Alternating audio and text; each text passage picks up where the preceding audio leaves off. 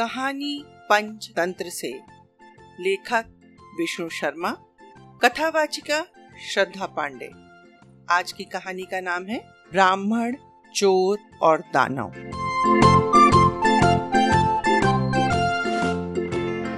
सुनो सुनो भाई, सुनो सुनो सुनो और तुम भी गुनो। एक था ब्राह्मण बड़ा भला भिक्षा पर था परिवार पला। फिर क्या हुआ? क्या है कहानी? चलो सुनाऊं मैं अपनी जुबानी। आज आप किसकी कहानी सुनाएँगी? आज? आज मैं ब्राह्मण चोर और दानव की कहानी सुनाऊँगी। चोर और दानव की? हाँ चोर और दानव की। क्या तुम्हें डर लगता है? नहीं, बिल्कुल नहीं। तो सुनो। एक गाँव था। उस गाँव में एक द्रोण नाम का ब्राह्मण रहता था। वो बेचारा बहुत गरीब था। उसके पास पहनने के लिए न तो अच्छे कपड़े थे और न ही खाने के लिए कुछ अनाज था। ब्राह्मण बेचारा जैसे तैसे भिक्षा मांगकर अपना गुजारा करता था और लोगों के घर पूजा पाठ करवाया करता था। एक बार वो सेठ गोपीचंद के यहाँ पूजा करवाने गया। उस बेचारे की गरीबी को देखकर यजमान गोपीचंद को उस पर दया आ गई। उसने द्रोण को बैलों का एक जोड़ा दान में दे दिया। अब बैलों को पाकर द्रोण बड़ा खुश हो गया और वो उस बैलों को गौधन मान करके उनकी दिन रात पूरी लगन से सेवा करने लगा। उसे बैलों से इतना प्रेम था कि वो खुद भी कम खाता था, लेकिन बैलों को भरपेट खिलाता था। ब्राह्मण की सेवा पाने के बाद दोनों बैल चुस्त दुरुस्त हट्ठे कट्ठे हो गए। अब उन बैलों की चर्चा दूर दूर तक होने लगी। बैल हो गए मोटे ताजे, सबकी आँखों में भाग। गए क्या था रंग? क्या था रूप? ये बात फैल गई दूर दूर। एक दिन हट्ठे कट्ठे बैलों पर चोर की नज़र पड़ गई।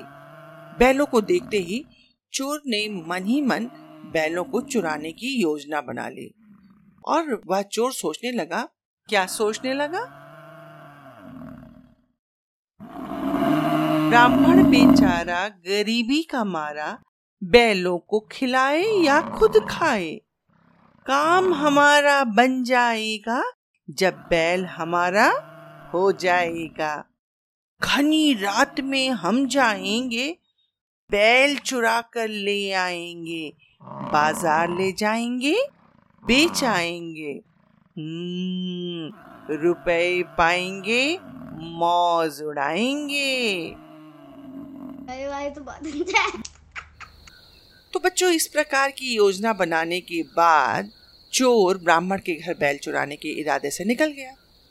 कुछ दूर चलते ही चोर का सामना एक भयानक दानव से हुआ। वह दानव इतना विशाल था इतना विशाल था कि जब वह चलता था तो धरती हिलने लगती थी और जब वह सांस छोड़ता था तो बहुत सारे लोग हवा में उड़ जाते थे। तो हाँ। ये हंसने की बात नहीं है। वाकई बड़े सारे लोग हवा में उड़ जाते थे। तो उस दानव ने चोर से पूछा तुम इतनी रात को कहाँ जा रहे हो? चोर डर के मारे कांपने लगा। ऐसे कांपने लगा जैसे पत्ते हिलते हैं और डरते हुए कांपते हुए बोला मैं मैं मैं मैं, मैं ब्राह्मण के बैल चोरी करने जा रहा हूँ। चोर की बात सुनते ही वह दानव बोला चलो मैं भी तुम्हारे साथ चलता हूँ। पर पर क्यों माई बाप? क्यों क्यों तुम मेरे साथ चलकर क्या करोगे? डरो मत। मैं बहुत दिनों से भूखा हूँ। मैं उस ब्राह्मण को खाकर अपनी भूख शांत करूँगा और उसके बाद तुम बैल ले जाना। चोर सोचने लगा वैसे भी जंगली जानवरों का इतना डर रहता है। चलो रास्ते के लिए एक साथी मिल गया। इसे साथ ले जाने में कोई बुराई भी नहीं, क्योंकि ये तो मुझे खाना नहीं चाहता है। यह सोचकर चोर अपने साथ दानों को लेकर ब्राह्मण के घर पहुँचा। ब्राह्मण के घर पहुंचकर दानव और चोर में बहस होने लगी। पहले मैं पहले मैं पहले मैं पहले मैं। राक्षस ने गरजते हुए बोला, ठहर चोर, पहले मैं ब्राह्मण को खा लेता हूँ, उसके बाद तुम बैल चुरा लेना। चोर ने गिड़गिड़ाते हुए कहा माई बाप आ, आ, आप तो ताकतवर हो। मुझे मुझे पहले बैल को चुरा लेने दो उसके बाद तुम ब्राह्मण को खा लेना। और अगर तुम्हारे आक्रमण से ब्राह्मण जाग गया तो मैं तो बैल भी नहीं चुरा पाऊँगा। जब तुम बैल खोलोगे तो उसकी आवाज़ से ब्राह्मण जागकर अपनी रक्षा भी कर सकता है। छिप भी सकता है। किसी चीज़ से छिपकर हम पर वार भी कर सकता है। इस चक्कर में तो मैं भूखा ही रह जाऊँगा। चल, हट मेरे रास्ते से। बस, चोर को भी जोश आ गया। वह बोला, माना तुम ताकतवर हो, पर प्लान था यह मेरा। बैल ले जाने दे फिर। ब्राह्मण बनेगा, आहार तेरा। राक्षस और चोर दोनों इसी तरह बहस करते रहे। एक दूसरे की बात मानने को उनमें से कोई तैयार ही नहीं इसी बीच दानव और चोर की आवाज़ सुनकर ब्राह्मण जाग गया। थोड़ी देर तक तो उसकी समझ में कुछ आया ही नहीं। फिर उसकी समझ में आ गया, कुछ तो गड़बड़ है। उसने पास रखी लोहे की सलाख उठा ली। ब्राह्मण को जागा देखकर जल्दी से चोर ने पैतरा बदला और बोला, हे ब्राह्मण देवता यह राक्षस आपको खाने आया है। लेकिन मैंने इससे आपको बचा लिया। इसने कई बार आपको खाने की कोशिश की, पर मैंने ऐसा होने नहीं दिया। ब्राह्मण के हाथ में लोहे की सलाख देखकर दानव भी थोड़ा डर गया। उसने भी पैतरा बदलते हुए कहा, नहीं ब्राह्मण, मैं आपको खाने नहीं, बल्कि आपके बैलों की रक्षा करने यहाँ आया हूँ। यह चोर आपके बैल चुराने आया है। दोनों की बात सुनकर ब्राह्मण को शक हुआ। उसने कहा मुझे बुद्धू बनाने की ज़रूरत नहीं है। मैं तुम लोगों को समझ गया हूँ।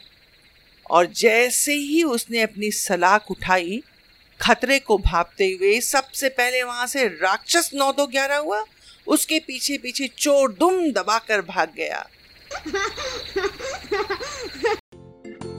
हाँ, अच्छी लगी कहानी। अच्छा तो बताओ इस कहानी से क्या सीख मिली? बिल्कुल सही सोचा तुमने। हमें इस कहानी से ये सीख मिलती है कि चाहे जैसी भी परिस्थिति हो, हमें परिस्थिति के अनुसार काम करना चाहिए। जैसे इस कहानी में ब्राह्मण ने किया।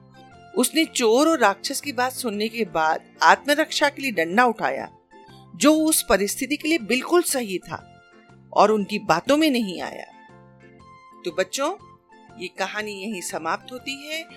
बहुत जल्दी मिलेंगे एक नई कहानी के साथ। अन्वेषा सहगल और सात्विक शर्मा, एल्कॉन इंटरनेशनल के इन दोनों बच्चों का विशेष आभार, जिनके योगदान से कहानी और भी रोचक बन गई। धन्यवाद।